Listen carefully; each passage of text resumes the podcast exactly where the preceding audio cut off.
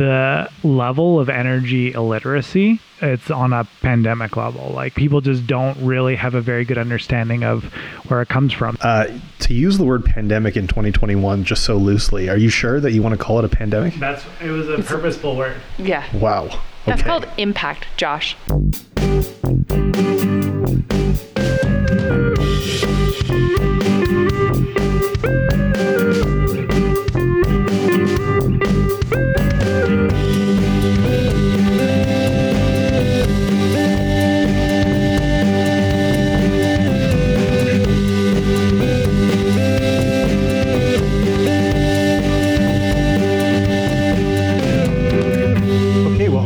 Into some stuff here, but uh sweet. Are we testing? First of all, I need to, I need to tell you something. Okay, tell so, me something. Again, this is the first time we're using three mics for three people because we shared one for the Page episode. Yep. And of course, it was so complex trying to figure out how to set up three mics so that we would record them all at the same time. Mm-hmm. Uh, so then I had to run home, and of course, to do that, I had to use your keys to go down to the parkade, to get out of your parkade where I parked illegally in like the little car wash zone. Mm-hmm. Now, the, the challenge is you're not supposed to park there at all the first time, right? Uh, and so when I go down there, on the dusty back window of my car, somebody had already written. I'd been there like, what, an hour? Oh, my and, gosh. And somebody from your building, somebody who's under the same roof as we're on, under right now. This sounds accusatory to me, but yeah. Not you. You didn't. You didn't write this. I chose this building. You chose the building, and you chose your neighbors. You know what you're in for. On the back window of my car, it said... Uh, read the sign, you can't park here, next time I'll tow you. And my first thought was, they must have the dirtiest finger. Like, that's just not necessary, man. They use they they wrote that long of a sentence? It was quite long. It took me a lot of windshield wiper fluid to get rid of it. I am shocked that someone would do that. So what I was thinking, and this is the reason I didn't park down there again, because it said, next time I'll tell you. And I was like, well, they didn't actually clarify whether I had a free pass for the evening or whether that was it. Or if they really meant next time, next time. Here's the thing. You are not going to get a tow truck down under that garage door. They couldn't tow you if they tried. No way. You're kidding, because I parked outside. So you're saying that I should have just parked right back in there again? Because it would like, be a gonna... whole it would be a whole scenario to get a tow truck down there, and I have had to deal with that because I have had a dead car down there that I had to like finagle out to, like the garage door to even have a hope. Oh really? Of so getting you like towed. Push it yourself, kind of thing. Mm. Like the tow truck could mm. not get down there. Mm. Okay, well if we take an intermission, I'm probably moving that car down there. Did I say we will always have sirens? Is this gonna be our thing? Is like sirens? Somebody put a spoon in the Prosecco. Yeah. Oh, we'll get there. So, uh, Aaron's also here. Oh my gosh. Hi, guys. Hey. Aaron, uh, how would you describe yourself in four words? Ginger. Medium height. That's three words so far. I only get one more word. Mm-hmm. Dry. Amazing. As opposed to moist, hey? Ooh, if you had used moist, we would have just said, well, this has been great, and uh, we'll show you out. So, Aaron, uh, we're happy to have you here, and it's and it's not a coincidence um, that you're here uh, because you know us both. I do. Um, but before we get into how you know us, I guess maybe just a little bit about, like, what fires you up? Like, what do you... What are you most excited about? What are you working on? What are you, what are you thinking about most of your time? Hmm. That's a good question. Um, I think the two things that really drive me, like I love, so I have an organization called Energy Minute, which is, it's how I believe the media should be. So I spend a lot of time thinking about those two subjects. One is the media, and then two is Energy Minute, which surrounds energy, the environment, and technology. And so I spend the vast majority of my time thinking about those subjects. Geez, that's important stuff. That's also complex. That's not small stuff. And that's part of the issue, is that it is it is a topic that most people don't know much about, but when you, and most people don't care to learn that much because it's super dry. No one really cares what a megawatt is. So Dude, yeah. Would they care if they knew, or do they just have no idea what that is either? Yeah, like I think you kind of get into these these really technical uh, discussions that honestly people, it just doesn't relate to people in their regular life. So it's hard for people to connect to. And so it's a super important topic right now. Obviously, climate change is kind of front and center of the news every day. Um, being in Alberta, energy is front and center of the economy. And and so the intersection of these two things is is kind of one of the biggest topics that's that's in Alberta right now. And for the level of understanding that a lot of people have about these two subjects, it's, it's very difficult to have a really constructive dialogue. Cool. So I think we're going to try and dig into some of that today. But that sounds really heavy, and I feel like I just want to start it with something a little bit easier to get into. Yeah, like wine? We should drink some wine. All right. Hey, Maddie, what are we drinking today? Well, actually, Aaron brought this over, and it's from France. Mm. French wine? I think it's a Bordeaux, or is it a Bo- Beaujolais? It's a Beaujolais. It's a Beaujolais. Mm. See, I could tell, obviously. It wasn't. You were down I to was, two because it, it was French, hey? And you chose the There's two French words, you know? There's only bee wines in France. That's all. That's all they have there. Then if you want bubbles, then you go to C. For champagne. That's it. Right. Yes, exactly. Yeah. Do not cross go. Do not collect two hundred dollars. Go directly to champagne. Actually, just spend two hundred dollars. Yes. Okay, so tell us about uh, tell Your us about why wine. you chose this wine, Aaron. Yeah, so first off, I, I've listened to the first few episodes, and I love you, how you guys use wine. So I was thinking this would be a perfect opportunity to showcase my wine game, because I recently downloaded the app Vivino, and I, which is great, but I think that people use it wrong. I think that you actually have to do the opposite way of how most people use it. Most people get the wine, they drink it, they look at Vivino, and and that kind of like determines how they view it. But wait, for clarity, you're saying you buy the wine, then you Vivino, and then you drink it? Mm-hmm. And okay. You sort of like self-justify how you view it based on what you've read. So you're just confirming. You're like, yes, yes, I did feel that it was bold. Exactly. Wine to me, and, and you're an expert in I'm wine. I'm not an expert. She, she drinks enough of it that she could claim it. I showed him the cellar. You, yeah, you showed me the wine. Did the extra racks come for the wine that you also bought to fill the extra racks yet? They did. They okay. did, and I Con- built them. Congratulations. So yes, I believe that, I mean, wine, I think, has a lot of power of suggestion. You drink wine, and then someone says, can you taste the almonds? Can you taste blah, blah, blah? And then you can, whereas you, you couldn't before. So what I'm trying to do is do the opposite. So what we're going to do now is all three of us are going to drink wine, and we're ourselves going to try to figure out what the wine is, read Vivino, and one, you kind of lose the power of suggestion, and two, I'm absolutely terrible at actually tasting wine, and it is a way to get way better at it, because you, you learn step by step. That's right. That's right. We will find out very quickly who is full of shit. What if Vivino's full of shit? Is anyone going to call them out? Or do we? That, that's just it, the Bible. That's the Bible. It is. Okay. That's crowd. That's like a, an entire crowd of pretentious wine people decided what that is, and therefore, it's democracy. Ty- it's tyranny of the majority for sure. Okay, mm-hmm. As long as we know the system we're living under, that's fine. All right. So there, there's four categories at the top. For every Vivino app, you go through like light, bold, smooth, tannic, dry, sweet, soft, acidic. So let's go through this list. We're all going to say what it is, and, we're, and then we'll name the notes and see if we can figure it out. Love it. Okay. Love it. Okay, what's all the right. first category? Light or bold? On on a scale of one to ten, light is zero, bold is ten. Mm, seven. Seven, fairly bold. I'm going to go, I'm going to split the middle. I'm going to go fifty-fifty. Five. Or wow. five. Five. I was actually going to go four. Ooh.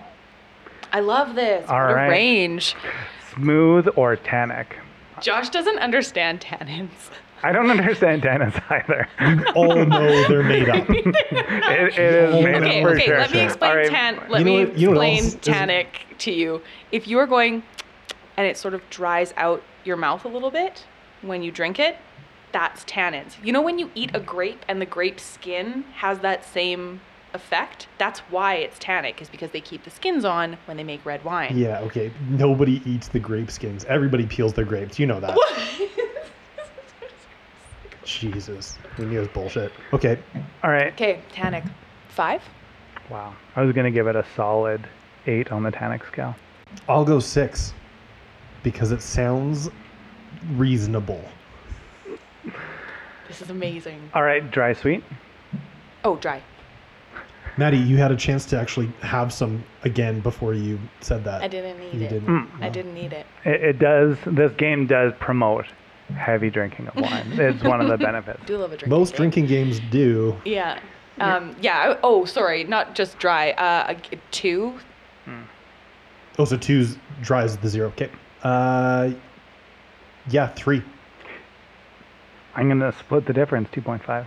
I didn't know you could decimal this. We've now Between turned this from like a, a, a binary into like a, dig- a yeah. twenty degree.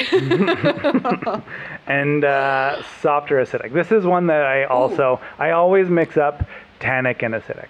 Like mm. if it's tannic, then I assume it's acidic and I get it wrong. So the way that the saliva like pools in your mouth. This is gross. When you, No, this is how you do wine tasting. This is how you do systematic wine this tasting. Is, this is things that people say when they don't actually swallow the wine, they spit it out. That is the greatest travesty of wine courses. But to be fair, if you drank all of the wine that you were tasting, you'd be wasted before noon and you'd have to get through the rest of the day. And it affects your ability to taste it at a certain point, right? Then your tongue is drunk and it doesn't know what it's doing. Anyways. Anyway, acid, um, it goes from soft acidic. Oh, does it go from soft to, to acidic? acidic? Um, then seven. Seven is the correct answer for me as well. Oh. I'm going to go six, but we're all pretty close here. So then the last one is the notes. So this is, I mean, this is the one that's, I feel the most, has the most power of suggestion. So, what flavors are you tasting or smelling? Wait, I think don't say them yet because I want to think of a couple before you guys say anything so that I'm not making, I'm not like oh. tasting what you taste. Mm. Yeah, yeah, yeah. Also, shouldn't we like go round table the other way at some point, or am I always having to start? Mm. Actually, nope. That's probably a good test. No, I I'll go. go. Doesn't seem super randomized to me. Okay, I know what I'm going to say. So, well, whatever you say, Maddie, the power of influence is going to have zero effect on me. Okay, are we going like on the nose and then on the palate, or oh. is this like no? Are you kidding? Hey. Oh. Chill oh. out. Erin, did you invite her? Okay, well, okay. I actually I smell um, like dark fruit blackberry, um, and I actually kind of smell black licorice, rhubarb, and strawberries. I'm also getting some of those dark red fruits. I'm going to say maybe a dark cherry. And I'm getting like an oaky or leathery. Mm, oh, yeah, mm. Shoe leather. Yes. Yeah, yeah, yeah. Mm. It reminds me of the last time I licked a shoe. It's one of the categories that's in Vivino. Take it up with them. Yeah. Amazing. All right. Uh, let's... So let's score ourselves? All right. So the results are in. So on light to bold, the Josh said the lightest, I was in the middle, and Maddie had the boldest at eight, and it is very light. Yes, I know wine better than Maddie. Amazing. Let's not do anything else. Amazing. This was enough. This was enough. Uh, don't get ahead of yourself. On the smooth Titanic level, we had Maddie the lowest, and I was the highest, and it was uh, very smooth. Mm. Great job, Maddie. On dry, we absolutely nailed this one. This was two, three, and two point five, and I'd say it's pretty close to two point five. We'll give that one to Aaron. So did you say And uh, on the acidic scale, it was uh, very acidic, seven, seven, and six. But we all go with that. And, uh, and so I, I'm happy to announce the notes as well. The, the top mentioned notes was strawberry, cherry, raspberry, points to Josh. I got strawberry. The next was plum, blackberry, and blackcurrant. It's Maddie. Yeah, and the third was, and I nailed it, leather. Amazing. Yes. Wait, so do we all... Com- combined, we make one great wine taster. Three is always better than one. Yeah, totally. Because I don't want to drink alone either, so I'd rather get all the notes with you guys. Well, cheers. Cheers. cheers. Hey, smart. And now can you take taste the dark fruits or the strawberries? Oh, I, totally. So much leather. Oh my gosh, it's so leathery. What a tertiary note. It is.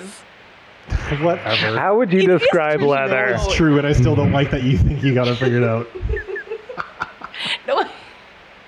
Um, Aaron, before we get into the serious stuff, I know, like, you've got you've got some you've had some pretty cool adventures. I mean, you were drinking French wine. I was wondering mm. if that's influenced by the the fact that you lived in France at one point and you're drawn to it. That is exactly why. There, there's something that, uh, so you're right, I did live in France. I lived in Paris for about a year. I technically lived in the Cochrane of Paris for a year, uh, but it was, yeah, it was, it was great. And whenever I drink French wine, it's just, it kind of brings me back to that, that time and, and keeps things in perspective. So, so do you think that you could tell that it's French if you were just like having a sip? Or no. No. Absolutely not. No. Sweet. Okay, so we're gonna talk. We're gonna talk about Aaron because he does a lot of cool things, and um, I want to figure out how you got into the climate and energy space, because a little birdie told me that you actually started in investment banking. I want to know what that life was, how you got in, and how you got out. More importantly, it's a really shitty life, to be honest. It's uh, it, it's funny because you you see movies like Wolf of Wall Street, or um, there's just a lot of movies that really like celebrate the life of of bankers. And so you weren't throwing midgets covered in Velcro at Targets, and no midgets just on Fridays, or not even then. And no, like literally ever. There was. Did you hire midgets and pay them fair minimum wage? No, no, like, no, like the it's everyone's too tired, right? Like the, the like it's everyone is too tired to party and throw midgets. Wow. I, I mean, the you have so I was an associate, and there you're probably working till at least eleven every night, and at least one day, if not both days, on the weekend. The analysts, who are kind of like the the bottom level, they're usually working till two or three in the morning. That's not a once in a year thing. Like, they're doing that all the time, and and I always respected the analysts for how hard they worked. And you just saw management, they'd run these guys into the ground and just not care about them. Right? Yeah. Like they're are they dispensable? Like if they quit, then you can just find another one? Ooh. I mean, it's a very, like, everyone in finance wants to go into investment banking, and to be honest, like, you learn a lot. You're it's like a good boot camp for for business, and so so that's helpful um, for your career. It tends to be, in my understanding, because I I didn't go into um, investment banking out mm-hmm. of school. Um, and I took finance, and it was this like coveted, like I interviewed for it. There was this like insane amount of competition to go and be an analyst in an investment bank, work a hundred hours a week, never sleep, never see your family, never see your friends, because you make a lot of money and you get enough credit for that amount of work that you're willing to do that you can kind of write your next ticket into mm-hmm. what you want to do after that. If you pay your dues in investment banking, it's like, the world is your oyster, because we know you can grind. Mm-hmm. Yeah, that's a pretty good summary. And yeah, I mean, you see, that was like the horror story, but I didn't know, you know, what it real what reality was, other than I never saw any of my friends that were in it. Mm-hmm. Part of the reason that it just wasn't for me was it, it's not a team dynamic. It's mm. it's very it's a blood sport for sure, and you're always trying to like outdo the people around you, and and I'm someone who definitely operates in a much more team capacity, and you work with the people you, who you're there with, and and you live and die with them. And so what what got you into it? What made you want to go into it then? It was kind of, I mean, I came back from my M B A in, in Paris and just looking for a job, and it was one of the, I knew I wanted to go into finance, mm. and it was It was a good opportunity to just learn the the basics of finance and just like grind it out for a while. Yeah. Mm-hmm. Yeah. And so then what was the turning point where you were like, F this, I'm out? Let's just leave it at it, it wasn't for me.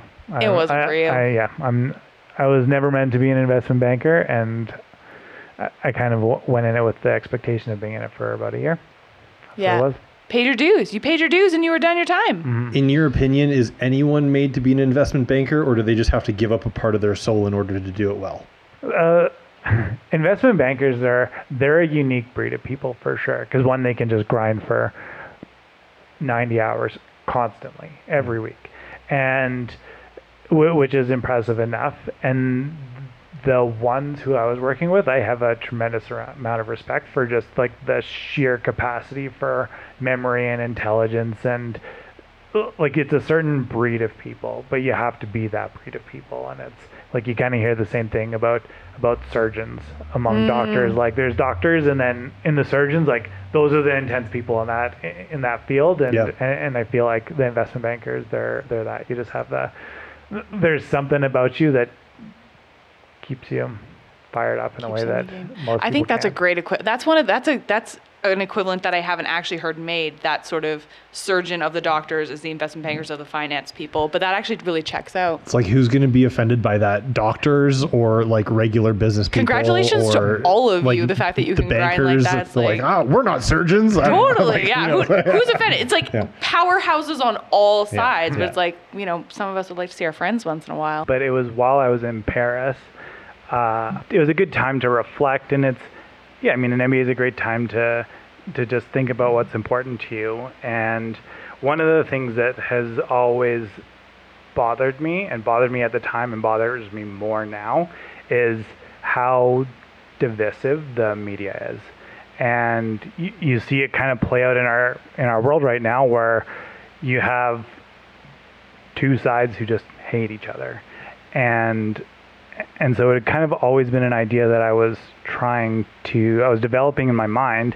And then we have a friend named Alex Schraich, who who also lives in Calgary. And when I came back here for the summer, I was I was talking to her about it. And and energy is something that I know well and she knows well. And so if you can't take on the whole system, at least take on a little bit of something that uh, that you do know. So we we started this organization called Energy Minute, and and played around with a few ideas of, of how it could be. And it was, and we landed kind of on a structure right now. Um, so we have a weekly newsletter that comes out every Wednesday, and then we have an infographic that comes out every Friday. And we just tried to imagine what media would be if it was non-polarizing. And, and it's a It's a more challenging problem than, than you would think. Yeah, good luck. No doubt. So then you and Alex get together and you decide to form this organization with the goal of of creating a media outlet that does not have all of the seemingly inherent biases that are projected through mainstream media. Is that kind of the goal?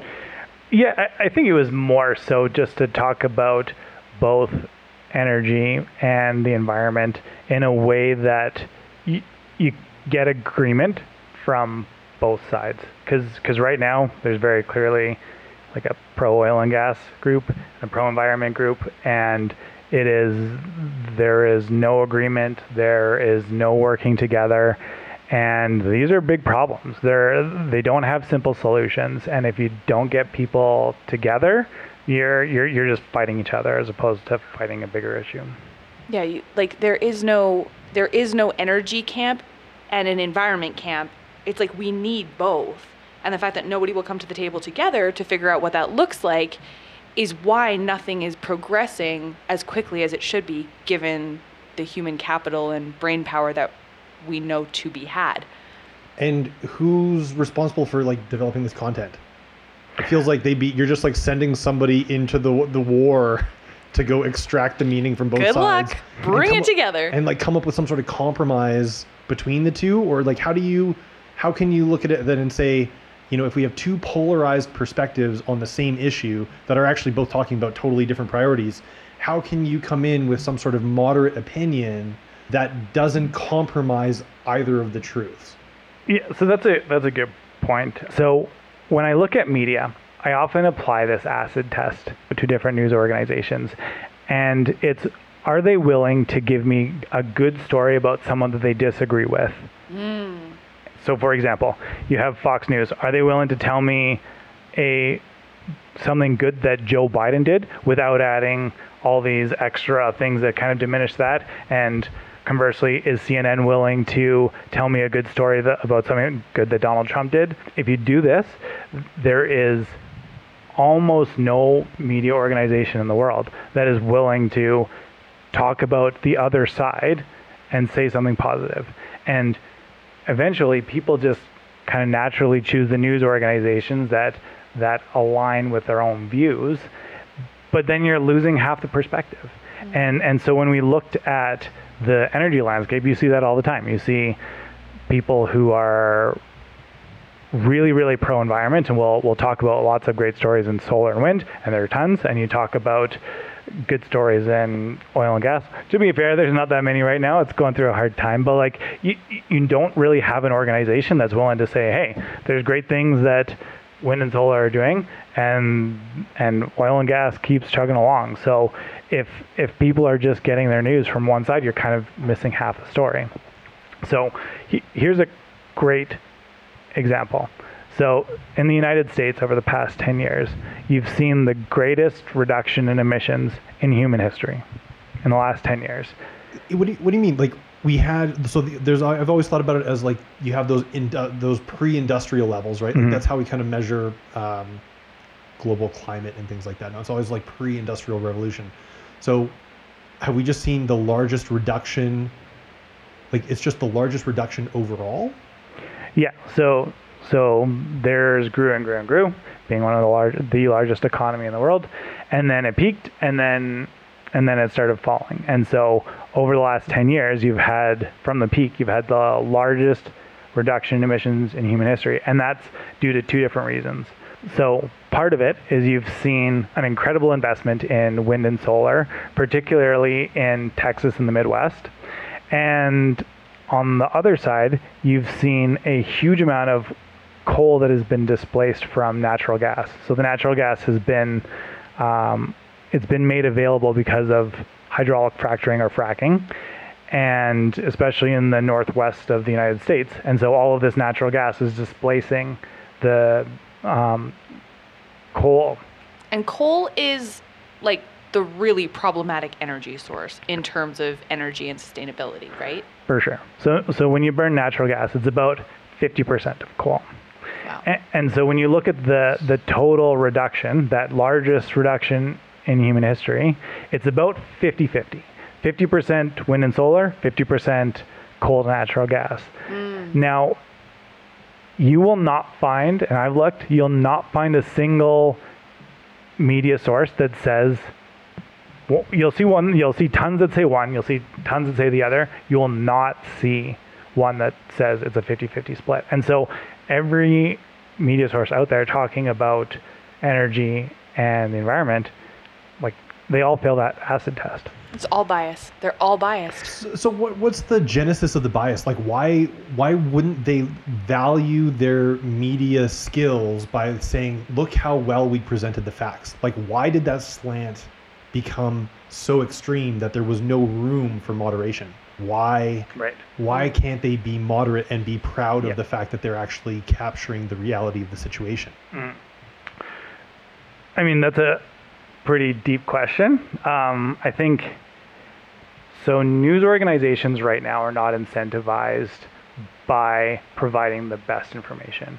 Yeah, and you'll hear a lot of people saying like, oh, we just need to go back to the facts and like, let's have a media source that presents the facts. But like what has really happened is because of the way that especially social media is structured, where you are only presented information which reconfirms all your biases, this naturally leads to a situation that creates these boutique media sources that play to a specific demographic, right? Mm. And so if you're trying to present something that's down the middle, it's actually much easier to present something on either side because engagement's much higher. And and we can see this when we do our, um, like we have we have some social media too, and when we present stuff and it's very like level and just like, check out this chart about this, it doesn't really get anywhere. But as soon as you take a punch, then everyone responds. So the natural incentive there is to do that more, because then you get more likes, you get more engagement, whether it's on Facebook or LinkedIn. LinkedIn and Facebook will then further promote your post because more people are engaging in it. Right. So there's a natural incentive built into the system to have these more incendiary yeah. like titles or or just take shots in your news article, because that's what sells. Yeah, it is. It's this giant sort of sensationalized, because no one has the attention span to do anything deeper, that if you can't do it through clickbait and, as you say, incendiary sort of messaging, then people aren't paying attention. And so news got really wise to that really quickly, because the money is their incentive, and the more clicks that they're getting, the more they're making. And that's why they're like, well, if we can get a lot of clicks from one half or one really uh, strong pole of this sort of spectrum of opinions, we know it's going to be intense, and that's what we need. Yeah, so it's almost like, so I've got two thoughts on that. The first thing I was thinking about was how, oh, well, then this is like Facebook built the algorithms to fuck us over further. But then I was thinking, well, this probably still happened in even like newspapers in the eighteen hundreds, because they were still ad-based. There's still, you know, you're not going to even buy a newspaper unless it says things that you want to hear to some degree. And I think that's tied to the fact that there's not a lot of desire in human nature for moderation. Like, we don't really like to sit with two things that seem... Like you, you talk about these all the time. It's like mm. cognitive dissonance, right? Yeah. It's like to sit with two realities that are both true at the same time, and to acknowledge the complexity of something. We are answer seekers. We want to understand, we want to have an answer for something, and the simpler the answer, the happier we are to believe it. Well, we also love being told what we want to hear. That's a that's a big issue, is that you you alluded to kind of confirmation bias, that people are seeking out sources of information and being fed sources mm-hmm. of information as a result of all these algorithms that are already telling them what they think they know. Mm-hmm. So facts are lost, because you can find facts, quote unquote facts, and data to support pretty much any claim you would desire to make. It exists out there. That's how that's how research works. Imagine that Wikipedia worked this way. As you can tell from me, I'm a flat earther. and uh, and Maddie, I take you to be someone who believes that the earth is round. I do. I do believe that. Or spherical, I guess. Yeah. Um, yeah, spherical. Yeah, it's so, round so, and flat. I like both. It's like a coaster. I'm moderate. Oh, God. So, so let's say that Wikipedia worked in a way where it knew that you believe that the earth to be spherical, and it knew that that I believe that the earth to be flat. And when I went to type in the earth into Wikipedia, that it presented me with a bunch of news articles that validated my views. It said, well, according to this study by this scientist, that, you know, it, it works like this, and there's some light test done in the Mojave Desert that clearly shows that the earth is flat. And then when you go to Wikipedia, it's a completely different page. And instead of all the stuff I was reading, then it says like, well, you know, NASA's gone to space, they looked back and took pictures and it was round. Keplerian motion only works if it's blah, blah, blah. And I think that that idea that Wikipedia would change the definition of the earth depending on who's looking at it, I wait, think that that's... Wait, how would it know that? How does it know which one that it's... giving you? Well, no. So Wikipedia doesn't do this. Oh, okay. But the point oh. of this. Man, oh my God! Could you, this is the this is the this is the uh, this is the exercise. yeah, Josh this is, is the exercise, frantically right? looking at Wikipedia to find out whether he's a flat earther or not. Yeah, I was like, you're kidding me. This can't be true. Sorry, I lost the plot. No. So, but I'm glad you had that reaction, because essentially Wikipedia is the one of the only websites that doesn't work like that. Mm, so so when you go onto Google and you go onto Facebook and you see that stream, it is curated based off of your views already. Other so, things you've already clicked on, other things you've already engaged with. Mm-hmm. Right. So so when you look at, like, a pretty recent example is those those Capitol Hill riots when um, when the Capitol Hill was stormed. So they did a bunch of interviews with the guys who did it.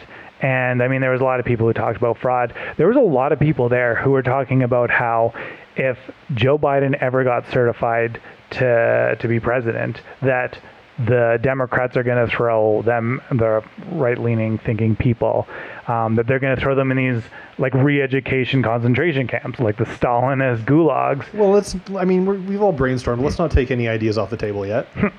But they genuinely believe but, that this was what was at stake for them, right. is that they would be put into concentration camps. Exactly. And so if that's what's in your mind, like if you genuinely believe that to be true, you'd probably think that storming the Capitol is probably the logical thing to do. So it's not really that these guys are illogical. It's that they've been fed information that's bad. It's garbage in and garbage out. Wow.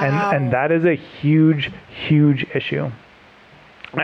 On the Capitol Hill, just as a sidebar, so the media had a really interesting way of portraying the people who who stormed the Capitol. Mm-hmm. So on day one, they interviewed them and they're like, all right, these guys are like white, rural, very little to no college education, really like painting them out to be hillbillies. Mm-hmm. And then the next day, they, it was the, it completely turned around and now they're insurrectionists. Now there's these like deep state people with like incredible levels of like planning and organization, and you kind of have like two ends of the spectrum there. You're saying like on one hand they're the Beverly Hillbillies, yeah. and on the other hand they're Leon Trotsky. Yeah, yeah, they're like maniacal geniuses, and that this is all their orchestration. It's like, guys, like we a- know you hate them. That's all we know. At this point, we know you don't like them.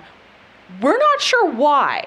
Yeah, it's like the Illuminati somehow hired everybody from like the Midwest and was like, yep, these are our people. And put one in a Viking hat. It was like, yeah, go for it. You're the mascot. Amazing. and, and if you want to know what they are, they're hillbillies.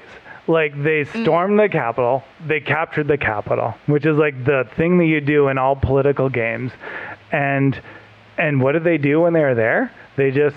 They like took selfies and like stole the podium, and, and I guess there was on uh, on Bumble the the night that that happened. There's a bunch of really like very intelligent women who jumped on there, changed their search settings to conservative, and got a bunch of these guys to like send the incriminating photos of being inside Capitol Hill, and they just forwarded them to the F B I.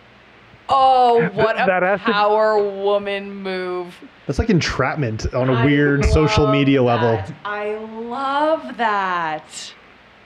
I mean, if the authorities aren't going to handle so, it, we're going to have to take it into our own hands. And if we have to use dating apps, we will. But you're telling me that you just like literally like beat the shit out of people, like security guards, cops, like you've just, I mean, there's knives. I think there was like b- batons involved. I don't think anybody really had guns. I'm not really there sure was what the... No, there was very little weaponry at all. Which is also all. just so confusing. Like if I'm going to the White House to break in, I'm not just going to climb a fence and hope for the best.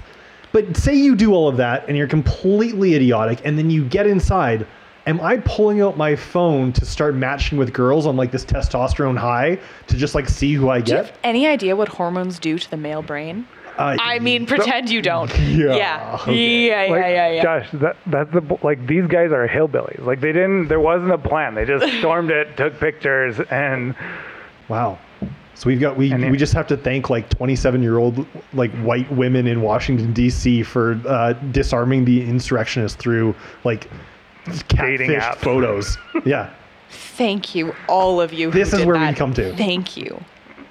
God, I wouldn't even. I don't think I would even be creative enough to to, to do that. You can't make this shit up. Brilliant. Okay. I want to talk about energy and climate, and the reason I don't think that we can dissociate the two is because the only reason we really talk about energy anymore automatically pulls in climate conversations, and you can't talk about climate change without talking about energy.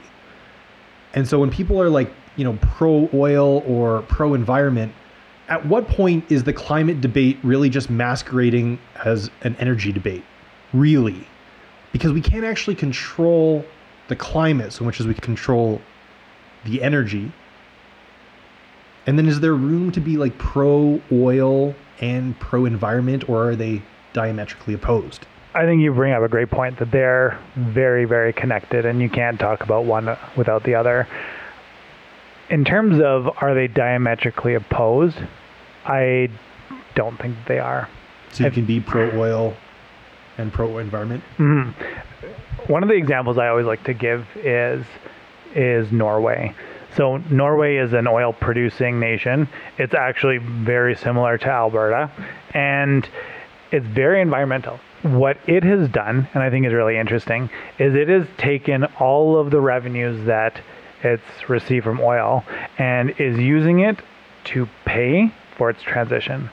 So if you look at the the amount of the percentage of new vehicles which are electric by country, the the average globally is about two point five percent. So two point five percent of new vehicles globally purchased are electric. But Norway, that average is fifty-four percent. What? Wow. Over wow. half wow. their over, new cars are electric? Over half.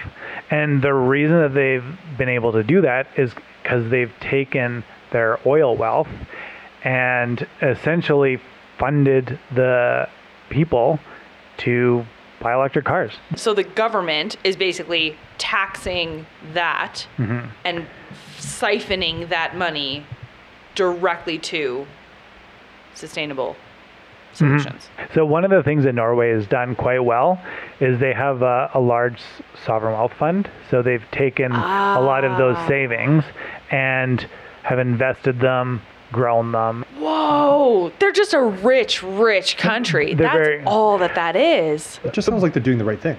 But they also Amazing. Produce a lot of oil. Like people...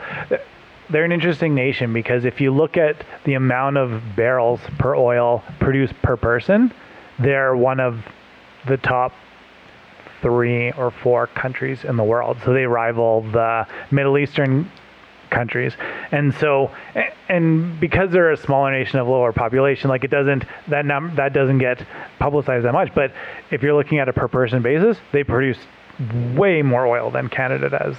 That and, is incredible. And, so they are pumping out oil, pumping out sustainable solutions, and having that coexist happily?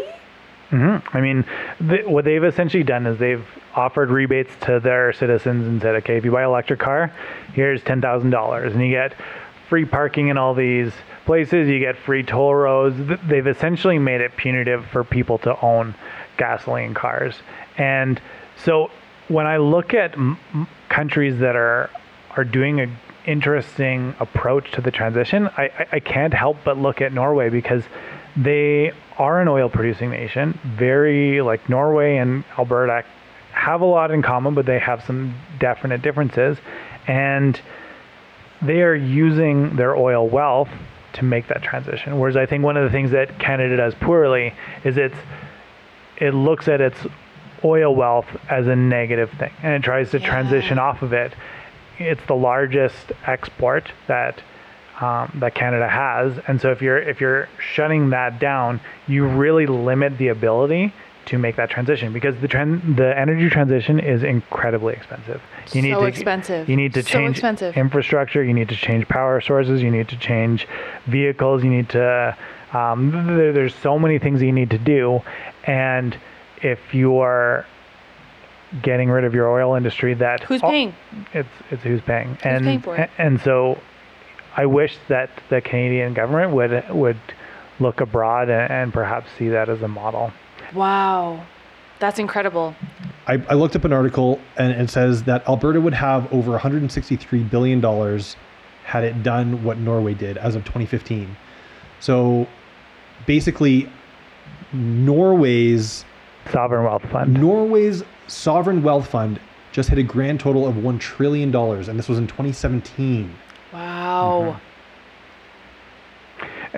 And just to comment on something you um, mentioned earlier, there's kind of this view that Canada and the Scandinavian countries are are pretty diametrically different, and that those countries are extremely socialist, but Canada is a socialist democratic nation. Like if you're if you're trying to find a parallel to Canada, a lot of people just based off of geographies will say, well, we're pretty close to the States. But in actuality, we're super close to the, the Scandinavian countries. Mm-hmm. I agree with that. I think what I do when I compare Norway is not to Canada, but to Alberta. And Alberta is not socialist in the way that Canada would like it to be. We seem to hate the fact that we're part of a socialist country. That's where the actual contrast comes out in policy and, you know, social leaning um, on a on a so, on a federal level for each of them. Yeah, totally, totally, you know, lumps into the same category in a lot of ways. But Alberta, we always, for you know, for better and mostly for worse, we feel like we are different and deserve to be different mm. from Canada and from the rest of the Scandinavian countries, all of which policy probably would have us further ahead in the long run. In size, Alberta compares to Norway, but when you extrapolate out what would be needed to be done by the entire country of Canada to get to what they're doing, that's where you get lost. Yeah, I, I think you, you kind of have like two issues. One is you have um, a provincial government that doesn't treat the, it doesn't tax as much as it could. And then you have a federal government that doesn't appreciate the oil and gas industry the way that it should. And it's it's it's trying to throw the baby out with the bathwater, in my opinion. Yeah. Fascinating. Yeah, totally agree. So I always find when you're comparing climate discussions to energy discussions, while environmentalists and and you know pro-oil camps both wouldn't articulate it this way, isn't the fundamental question that they both are asking, or that we're all trying to answer without asking the question, is what is the appropriate level of environmental degradation that we should tolerate for the sake of energy?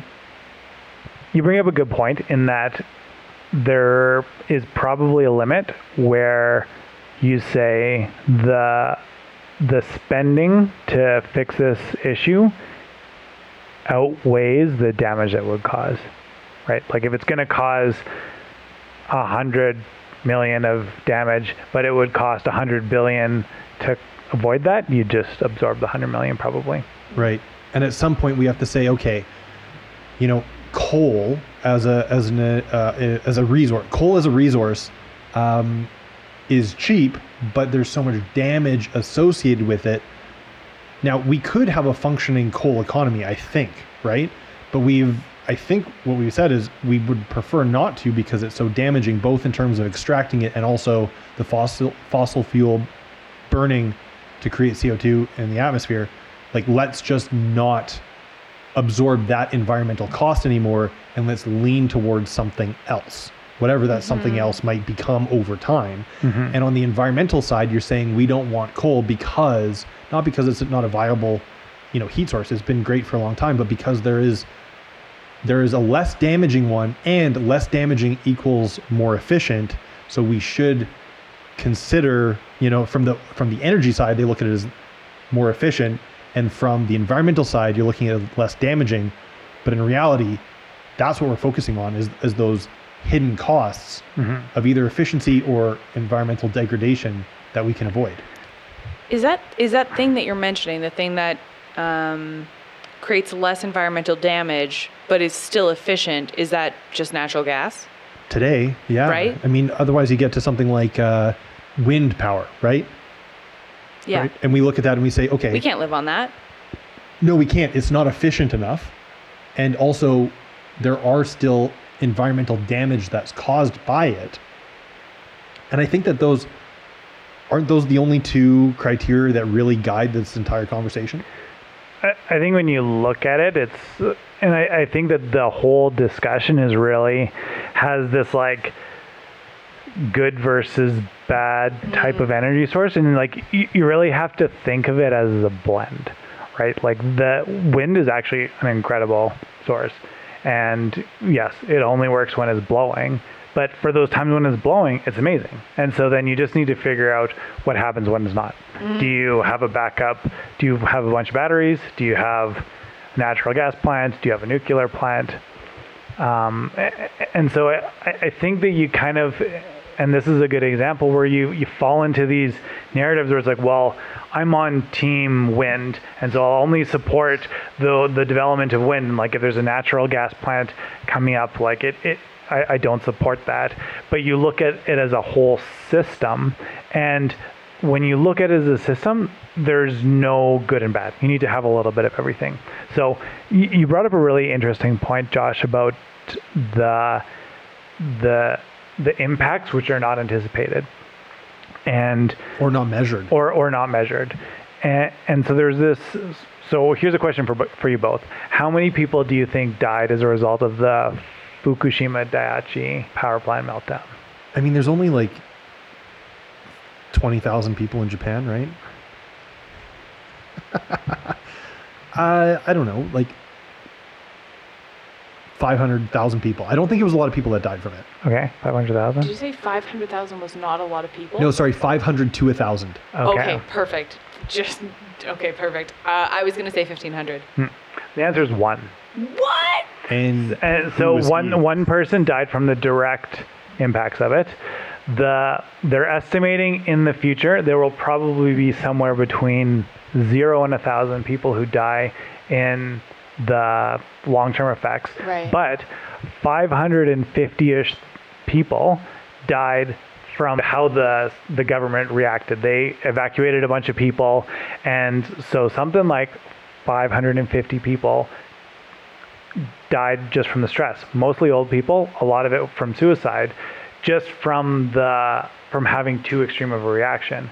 Now, when you look at it globally, what happened? So both Japan and Germany decided to shut off their nuclear reactors because it was it was deemed that, you know, nuclear is too unsafe. This was in response to the public who said, we hate nuclear. Look what just happened in Fukushima Daiichi. Yeah. Now what happened... And that's like a purely emotional response to that point. And that's right? an emotional right. response. Yeah. So what happened to fill that void, you, you need to have what they call baseload power, which is something which just runs constantly. And so they couldn't turn to wind, they couldn't do, turn to solar. Germany turned to coal, and because of the coal power generation, now they're estimating that Uh, eleven hundred people every year will die because of the increased pollution because of coal. So what you've essentially had is this reaction where now more people are going to die because of the move away from nuclear than has actually happened because of the direct impact of the Fukushima event. This is all we, this is this shit that we come to hear. I appreciate that. That's wild. What's interesting about that, from what we know from research, so what we know is that when we're talking about emotional impact, the number of people affected makes a big difference on how people will react to that.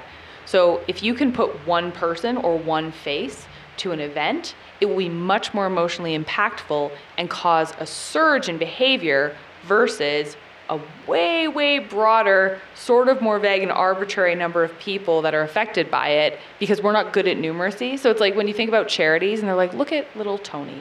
Tony needs it's a It's never home. Tony. It's Gagumbe. Okay. I mean, I'm not... I, I wasn't, whoever it is, when it's one child, you're like, I'm emotionally impacted. I want to help.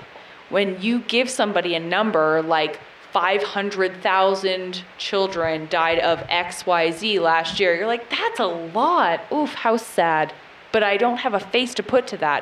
So to me, that's a great example of we've taken something that actually the impact was rather small, and we've extrapolated it because it was identifiable, and now we've had this spillover effect that is out of control.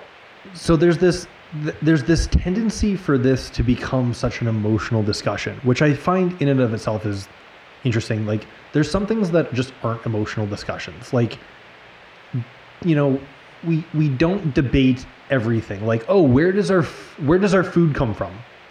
Wait, nobody debates that? Nobody ca- nobody generally cares. There's not like a political discussion that points out that, you know, thirty percent of North America's food source comes from California. Nobody really gives a shit. We just go to the grocery store and we buy whatever's there, and we hope that other people are taking care of this. But then the common person about where our energy comes from has an extraordinary number of opinions, which is just kind of arbitrary at that point. But it becomes a place for a more toxic discourse then, because every common person seems to have an opinion, however unwell informed we we are. Yeah, I mean, I think that that's uh, So when we originally started Energy Minute, Alex and I had this view that we were going to be like this think tank, and we were going to talk about how quickly electric cars were going to come on. And as we started having discussions, we realized exactly what you just said, which was that the level of energy illiteracy, it's on a pandemic level. Like the, people just don't really have a very good understanding of where it comes from. Uh, to use the word pandemic in twenty twenty-one just so loosely, are you sure that you want to call it a pandemic? That's it was a purposeful word. Yeah. Wow. Okay. That's called impact, Josh. Striking language. We're perking up ears all over these radio waves. So we, we we build these infographics, and we have a wide range of type, and the ones that we always get the the most interaction by a long shot is where we point out how energy is used in the day-to-day world. So we'll go through and go through camping equipment, and people are surprised to find out how much of the equipment is made from petrochemicals. It's it's made from vinyl and P V C and essentially everything that makes things stretchy and waterproof and great outdoors equipment. Like it's it's all made from petrochemicals. Wait, that's the stuff that like all you know the most nature loving people use the most. So all those outdoorsy people just using a bunch of petrochemicals? Although I bet you it's mostly on a commercial level for industrial purposes and not sold out mountain equipment co-op for like twelve bucks.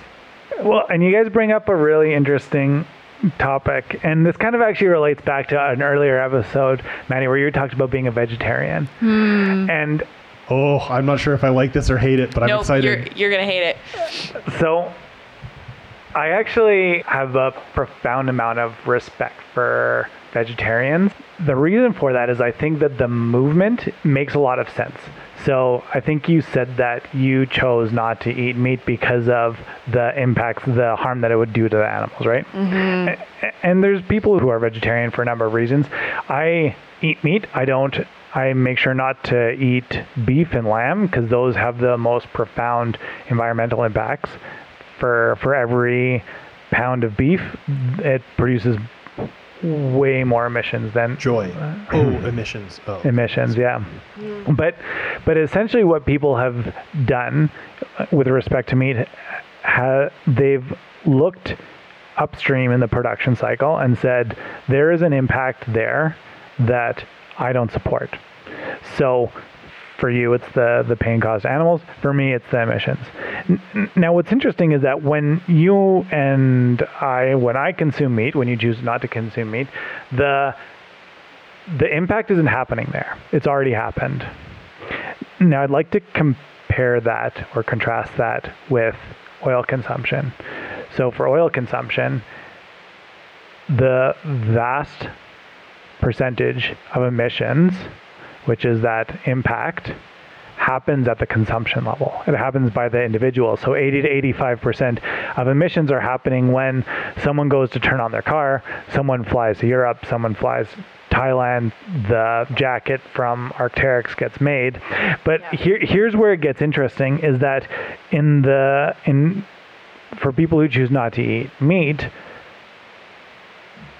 the response is I'm going to consume less so that impact doesn't happen.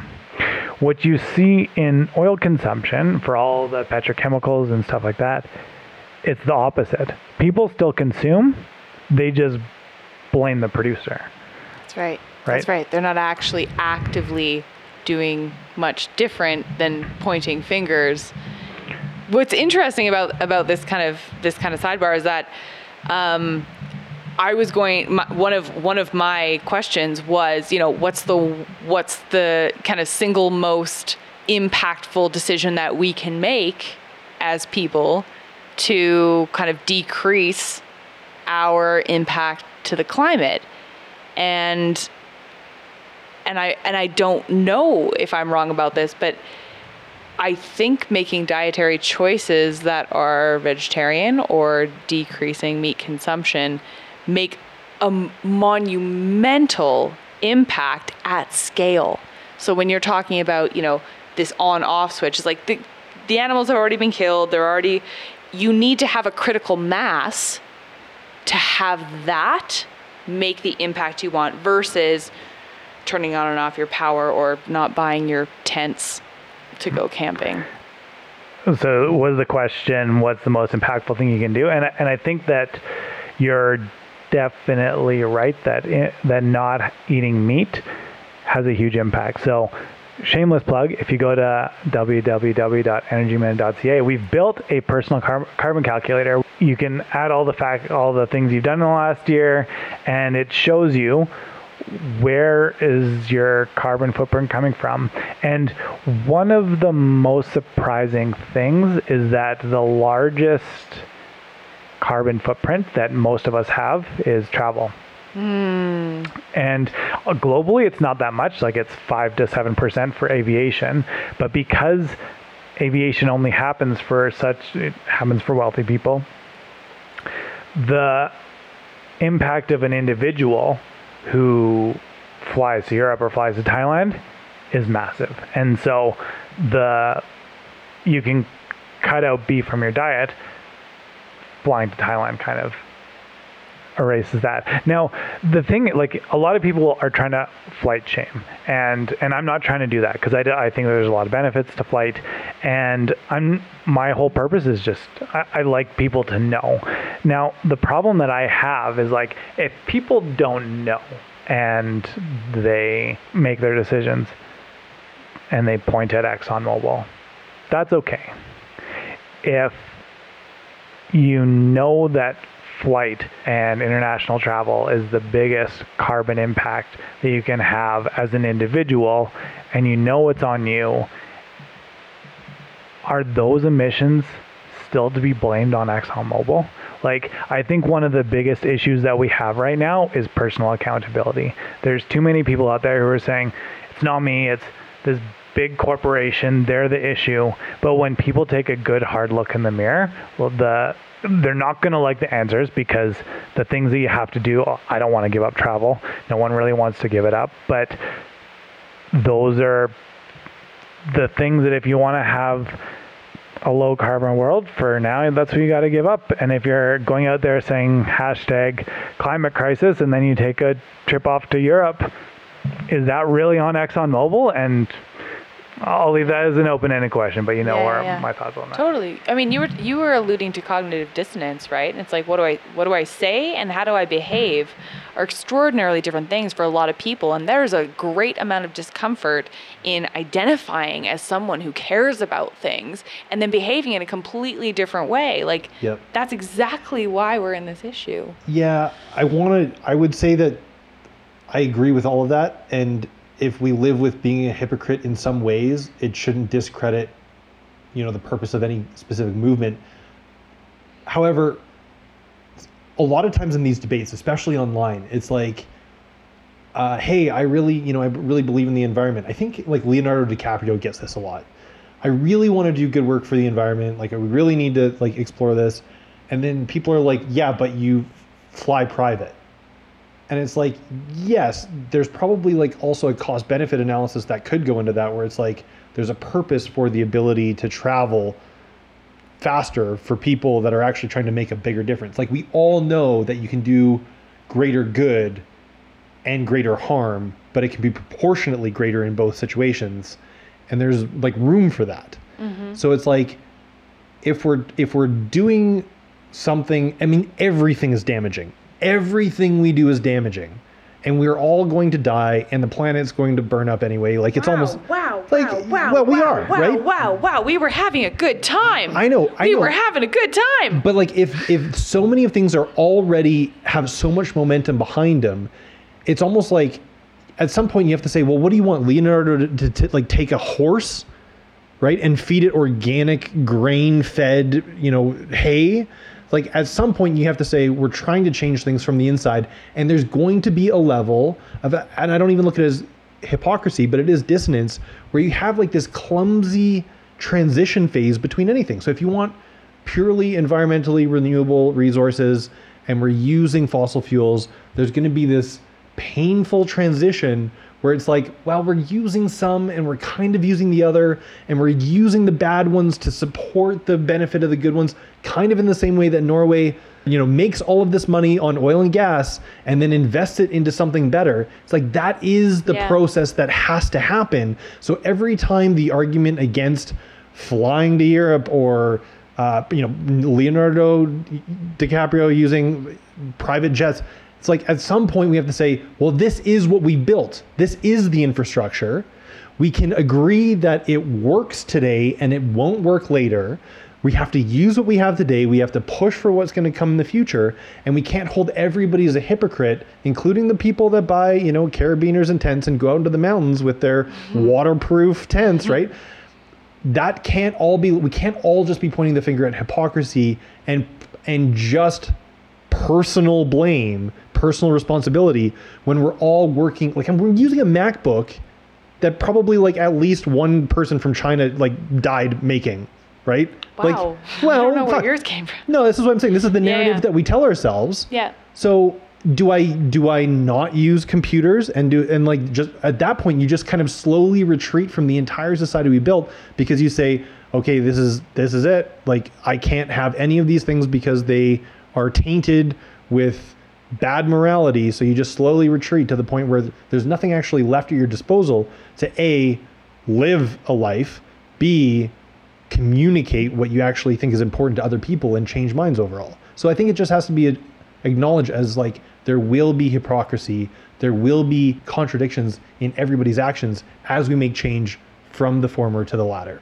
Yeah, I agree with that. I think I think maybe where the the hip, where it comes from, like, a dissonance versus hypocrisy thing, is that if you are spouting off at other people for doing the things that you are doing, that makes you a hypocrite, right? If you are self-aware enough to say, this is the best that we have, we are using the tools that we have to get to a better place, and yes, I am imperfect, then that's fine, right? It's when it's when it comes from this, like, holier-than-thou place where it's like, do you really think you're living a life that doesn't have an impact? Are you really believing that? Yeah, so I think if you were to strip away everything that I just said and really crystallize the value of what you said, it's, we have to be able to separate good arguments from the person who says the argument.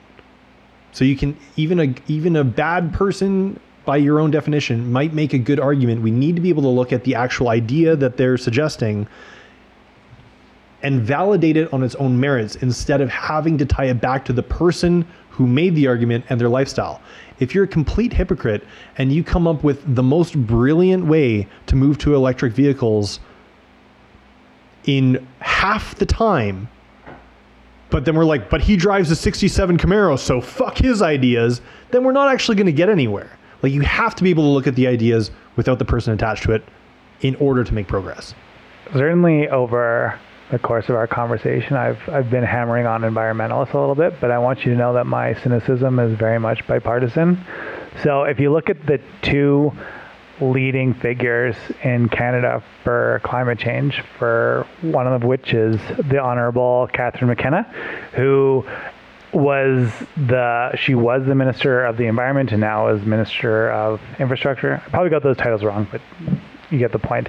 The other one is Greta Thunberg. If you go on the internet, there's some pretty horrifying things there. Mm.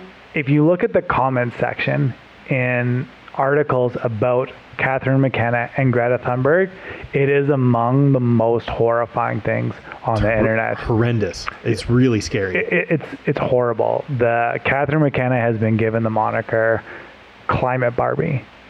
Very clearly sexist, very clearly misogynistic, and you're essentially devaluing someone's values and their ideas down to her looks. Like, you can't, you, you don't get much lower than that, and yet you see it all the time. And when the Liberals won in the last election, she had the word bitch inscribed in spray paint over her door. Like, you can't, the the level that this is, the level of pettiness that this has come to is saddening. Now you go to Greta Thunberg, and I mean, she's well known to have autism. You have adult males who are sitting in comment boards making fun of a fifteen-year-old, I guess she's older now, but seventeen-year-old girl with autism. We're doing it then, too. And yeah. Not sure and, the age is relevant in the comments that were no, made, but yeah, yeah, totally. A teenager. Yeah. And, and yeah. Imagine a child, a literal child. A yeah. literal child with autism, and and people are choosing that as their, their springboard to, to take a shot. And it's not even it's not even men. It's also like I, I remember scrolling through one horrified. I couldn't believe it. But like it was like a forty-five-year-old, fifty-year-old woman who was like, somebody needs to strangle her and put her out of her misery for looking so ugly. That's your comment? Gross. on on the discourse of climate change and energy choices? What I really I mean, I think I think and for me, one of one of the things that makes her such a tragic character of the commentary on our society is that she has been upheld by other adults as the face for this thing that we need to do.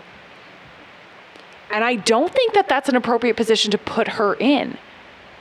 Kind of like Justin Bieber, you know, ruined his life when he got famous too. Like, it's just hard. It's just hard on, on, you know, people underage to be in that kind of a spotlight. Yeah, it's like she's she's managed by adults. She's handled by adults who know better than to put her in this position and shouldn't be doing so. Ah, but what's the line then, right? It's like, at what point is somebody emotionally mature enough that if she really believes in this, should we silence her? I mean, that's probably a separate issue, but... No, and I don't think I don't think that it's appropriate to silence her, but I think to continue to, like, to just blast her in front of stuff over and over and over is not in the best interest of her as an individual.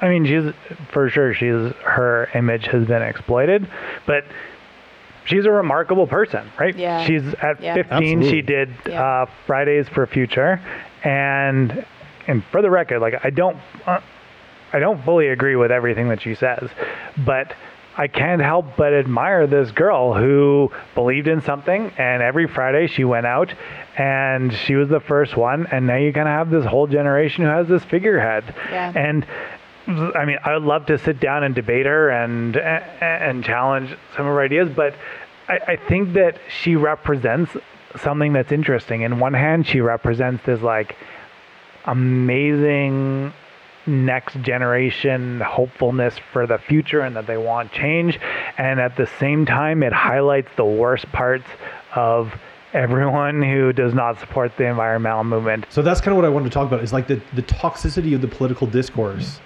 um and you know, those critical of the current state of green energy. So there was a there's a documentary that came out, which we're not going to get like, you know, totally into, called Planet of the Humans. um Michael Moore came out with it. And the, if nothing else, it just generated such a conversation around the the quality of the facts and the relevance of the facts and the accuracy of the facts that he presented. Um, and I looked into it, and quite frankly, most of it wasn't that far off from what uh, other, you know, other reputable sources say. He just had a bit more of a sad, dramatic spin on it, and that caused people to be even more emotionally upset, which then made them respond negatively to the to the information that he was trying to to provide. So those critical of like current the current state of green energy, they're focusing on, you know, the policy or the fact that electric vehicles use carbon-based power to recharge themselves. So that's not actually a good substitute for green energy whatsoever, because we're still just using coal or natural gas. And then, you know, there's these negative environmental impacts of Uh, of green energy sources, such as, you know, they've said, oh, we're clearing, you know, forests to create space for uh, solar panels, or, or uh, you know, wind farms kill birds, or uh, hydroelectric dams are bad for fish spawning. Um, and it kind of feels like, it's like, if you're going to focus on all of these neg- negative environmental impacts, or like the problems with something that's in its birth and in its infancy, it's kind of like, I, I don't know, like... Uh, It's like the backseat driver in your car telling you like all of the things you're doing wrong as you're learning to drive. And it's like, okay, fair, we could be better, but we put this thing on the top of our car to say like, student driver, we're figuring it out. You know, like at some point we have to say, this is where things are going. If we're just going to sit here and trash talk it, then we're not actually part of any sort of solution whatsoever. The problems are well known. They should be talked about. But at some point we have to decide, things do need to change. There might be a better way to do things than we're used to doing them. And if we can't have the curiosity to look for progress, then we're actually just stuck so far in the past that I think that we're kind of like no longer part of a reasonable discourse. Is that too polarizing for uh, for Energy Minute? Hmm. The the Michael Moore documentary, I think that it it's interesting because that kind of shed a different light on the renewable energy sector, because you kind of get, this goes back to this like good energy source, bad energy source, and so long as that's the discourse, it, it's very difficult to move ahead. But but you're right, there there are things that you, it's clear the direction we're headed. We're headed into a transition. We're gonna be off fossil fuels, but that transition, it, it's not going to take years. It's not even going to take decades. It'll take a lifetime. Transitions, and they've happened in the past, take forever. They they take the fastest transition in in human history was Japan, and when it transitioned from from being like a feudalist agrarian society to to its modern society, and I won't get into the reasons, but the fastest transition in ha- history happened in like forty-five years. It, it's a society that all the carrots and sticks were there to build, to have change. And it's just, you have all this infrastructure, right? Like you have homes that are built with natural gas heating, and you have pipelines that produce the energy that are used to heat and electrify our homes. Like it's the whole system to fully replace and switch is a long system. Yeah. Even if you look at cars, cars, if you buy them today, they're probably still going to be on the road twenty-five years from now. Yeah. So a car bought today will still be consuming oil twenty-five years from now. So, so these are the systems that we're trying to replace are getting replaced. And you're right. There, it's a great point that we're going through a lot of speed bumps. I think in one sense, you have to look at it as we're going through this rapid transition. And two, that it's going to take a long time. And uh, even though Alberta kind of has this bad reputation of being very conservative, very uh, slow to change, what I've seen from my old colleagues who were geologists and engineers and stuff in the oil and gas industry is they've gone back and, and gotten retrained in, in sustainability and environment and, and new technologies. And so I think that this transition that you're going to see is ha- actually going to happen in Alberta, because you have all of these engineers Brilliant who, have, who, who are well trained. It's where the talent is. And, and so I feel like we're really going to be a big part of the center of the future. And you're going to have this growth in all these alter- alternative forms over the next fifty years. While you're still transitioning off of oil, you're probably going to have a bunch of oil companies too. Uh, you know, this pro-oil culture that we live in, you know, there's always like this talk about like jobs. Well, we have to have jobs. Well, we have to have more jobs. We've got all this empty space downtown. We need to fill it up. We need to get people back to work, and oil and gas is the easiest way. So let's make it as cheap as we can. And I just refer to the, like, it's like job zombies. It's like, that's all we're interested in. Uh, and it's just, we need more jobs. And that's like a political platform today. And I'm thinking, like, as if we can't employ people to clean up the fucking mess we've made. As if that's not a viable way to like put money into figuring out how to fix some of the problems that we've created, because there's so many and we all benefit as a result of those. So I don't know why that's like, why jobs, it's like, yeah, it's it's like what you said. It's like, we need to look at the retraining to say, if you've got all of these people that are used, that want a job, except the needs and the demands have changed, then we do need to go through that retraining phase. But let's not just focus on the jobs that used to be. Let's focus on the jobs that actually get us through somebody's next career, so that we're investing in the education they need now to make the change that we need in the future. I think that's like a good macro look at it. I think when you ask a family that has a mortgage, yeah. it, it, it's harder to justify, totally. Right? Like you're saying, well, you're just a part of, you're just kind of a part of the the sands of time, and this is, you're an unfortunate person who's been caught up in this, and in the end, I mean, yeah, it's it's hard to it's hard to make that transition. But if you're a family that has a mortgage and has kids, and you're trying to put food on the table for kids, the the prospect of losing your job over a, a something that's greater than you, like it's kind of goes down to that that hierarchy of basic needs. And if you're not able to fill that out, then it doesn't really matter. Like a climate change, yeah. our, our minds aren't really built. We're to, not built for this level of intellectualization on, on most on most cases. We're really not built to be like, well, it's for the greater and the mm. higher. And it's like, I, I have to live today. And I think that's where a lot of people are coming from, is that we we have a really hard time seeing outside of our own selves. And yeah, so it's it's it's a it's a brilliant it's a brilliant concept, um, but that like transition of of literally even what you say is job retraining. It's like, imagine if the thing Emotional that you distress. do, yeah. imagine if the thing that you do is pulled out from under you.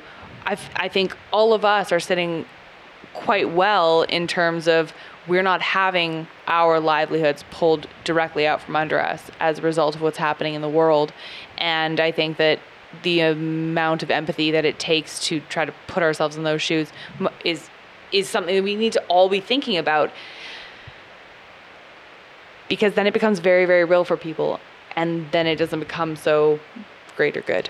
No, that's true. But doesn't that mean that we've all kind of starved ourselves in, into a situation where we're trying to just fulfill Maslow's hierarchy of needs in like twenty twenty-one in Calgary, and people are so desperate to have a job for their family that there's no sort of collective conscience anymore. It's like we've just we've turned into people that need to get a paycheck in order to survive. And like, okay, so maybe I'm talking about a problem that's much larger than even oil and gas at that point, but it's like every time there's transition, every time there's transition, there's people that are left behind, and there's people that are early adopters that move on to the next thing. This is this is what happens every time that there's change. And if you if you fall behind, you're left behind. And that's just how change happens. So there's going to be a cost of transition, but that does not negate the value of the transition. I bet you if you look back at whenever Norway whenever Norway put these policies in, in place, probably the rich were like, are you kidding? You're going to ta- there's going to be wealth tax, property tax, income tax. Like, this is bullshit. But then when you actually take those dollars and you put them to work, suddenly the whole country's better off. And maybe there's still people there that are like, you know what? I don't, I do not like this tax, but I do appreciate this, you know, standard of living that we have generally. I don't know. Yeah. Well, I mean, then what you take it to is you take it to a policy level, and then you take it to a government level, and then you take it to what is the overarching opinion of the government that is in power, um, and who have we elected to make those kinds of decisions. And Norway has a very different one, I think, than Alberta does. No, but but then it becomes a really fundamental question. I mean, it becomes another another layer up of what have we decided that we all stand for as a country, and it's like that becomes more collective. Um, but if you're, if you, if you can't trust the structures that are in existence and the institutions to keep you going, if you need to make that transition as a person, then you're going to resist it. Having worked in the Canadian oil and gas industry, and, and so now I work, when I'm not doing Energy Minute, I work in management consulting. And so I do a fair amount of work Um, with a company trying to develop a natural gas company in Asia. And it's very interesting to see the comparisons and the policies between Canada and Asia. So in Canada, it, it for sure took a while for people to come around, but now everyone is laser focused on, okay, what can we do to reduce emissions? What can we do to make this, make our barrels cleaner, make everything better, lower emissions? Like we, we want to be a part of this solution. And when we look at the policies over in Asia, they don't care.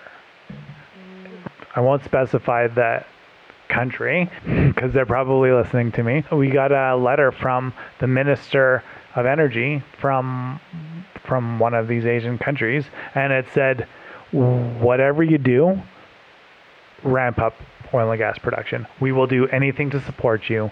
You want the the laws change, you want the regulations change, we will do it. Just ramp up production. The only time that it mentioned climate in the whole like five page letter was saying, we want to make the business climate such that you can invest more in oil and gas.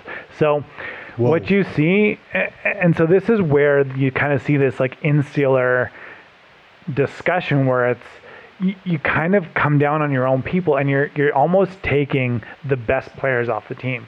You, it, it's easy to say, okay, well, we shouldn't produce natural gas. Natural gas is going to be produced regardless, because Asia needs it. They need it for air conditioners. They need it for heating. As they move into more of a middle-class society, the demand for natural gas is through the roof. And so to say, well, we should stop producing natural gas and not produce it in Asia, when what you see in Calgary is you see some of the the most devoted people who genuinely care about the environment, people who go out to the mountains, who hike, who ski, who love the outdoors, and people who are genuinely recognize the issue and who genuinely want to see change. And so to see that contrast, and it's hard because when you're in Canada, you don't see it. But if you if you go to other industries, you can very clearly see that the way that Canadians approach their business, it may not in the news look like it's pro-environment, but the people here really care. And and, True, and I sure. and I really do admire the people in, in Canada for the, for the the shift that they've taken and and how much they're trying to to reduce their impact. Yeah, like I I have heard that we have some of the most like protectionist legislation for protecting the environment when it comes to, you know, drilling, oil sands. And I've also heard that we have the worst. So it's, it just becomes one of those things where I'm caught in that situation where I don't really know how to compare our legislation versus an Asian country or the U S or even Norway without going through the literal legislation myself and trying to think through the pros and cons, because you just don't know how much of what is out there is actually the product, not of knowledge, but of political spin. Mm-hmm. Which really brings us, it circles us all the way back to what we were talking to at the beginning when Aaron's like, we're all on one side of the spectrum. How do we all come to the table? And it starts with more objective news sources and more objective sources of information, or maybe the conscious curation of your own content consumption, which is each person looking at themselves and saying, am I actively seeking out information that goes against what my natural first instinct belief might be? Am I actively trying to get myself the whole story? Or am I just going on whatever uh, YouTube autoplay next video because it already Yikes. knows what I want to see next? Like this, this isn't, it's a global and a very high level issue, but it's actually a really individual action that it takes, which is to take yourself out of the echo chambers that we've been talking about and to actually start to try and engage with information that might feel uncomfortable to you. And whether it's right or wrong is actually sort of irrelevant. Totally. It just has to be different than yours. Mm-hmm. Yeah. Well, and I also think that like there's, we need to create a, a safer space, whether it's media or social media or like sitting around and doing this. Like there has to be a safe space for people to say how they feel, and then for other people without being like, you're just a piece of shit for having said that. Instead of that, it's like, okay, let's talk about that. Let's actually engage with that. And let's see how the data plays out and have intelligent people in the room who can who can share the facts without needing to turn it into some sort of shame spiral on people that literally just believe what they believe because of the information they've been given, circling back to what you said about the people that attacked the White House, right? They don't even feel that they attacked the White House. They feel like their freedom, like America was under attack and they needed to save it by going into the White House and taking back what was being lost, right? Like it's these crazy different perspectives that if we can't find some sort of emotionally safe middle ground, some sort of neutrality to be able to say, tell me what you think. Tell me how bad you think oil and gas is. Tell me how good you think oil and gas is. And to be able to to suss out what is actually defendable with data, if we can't do that, then we're never going to get anywhere, no matter how right we think we are or how wrong we think somebody else is. I'd like to shamelessly plug Energy Minute at this exact moment. This feels like the right time to tell us about your newsletter and how you can subscribe. Which will be linked all over anywhere that we can put it, it'll be in the show description and it'll be all over our social media. This is this is the newsletter. I didn't even know about this, and it it is now taking up three quarters of my inbox, because that's how that's how few emails I have in my inbox and how many I keep right at the front. I don't get it. Do you not read it, delete it? What are you doing? Do you no, not get emails? No, no, you no, keep no. them? Do you want me to get you some frames? We can print them. They're that good. I'm like, I need to go back to this because I need to remember to talk about this. Actually, they are. You could you could read the Energy Minute newsletter, and I've been subscribed for probably, I don't know, six months. Um, and every time I read it, I'm like, oh shit, nobody's talking about this. And yet it seems like everybody's talking about it, but poorly. Yeah. So tell us where we can find you, how we can find you, what the best thing we can do today is.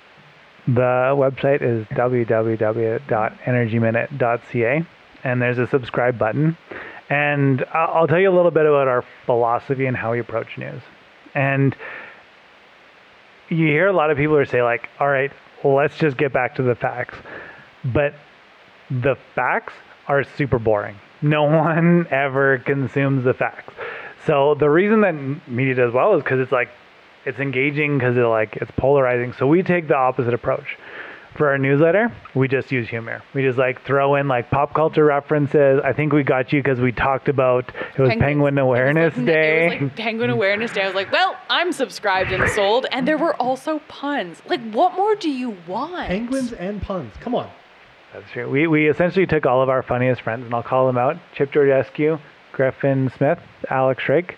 So we're the we're the four writers, and then we have an incredible, and this is actually this our secret sauce is our researcher named Michelle Heath, and she is the best researcher I have ever met, and she knows every topic, and she can think through data, and because of that, we produce an infographic every single week on random subjects, and we make that into art, because no one likes a basic chart. They want to see something that's interesting.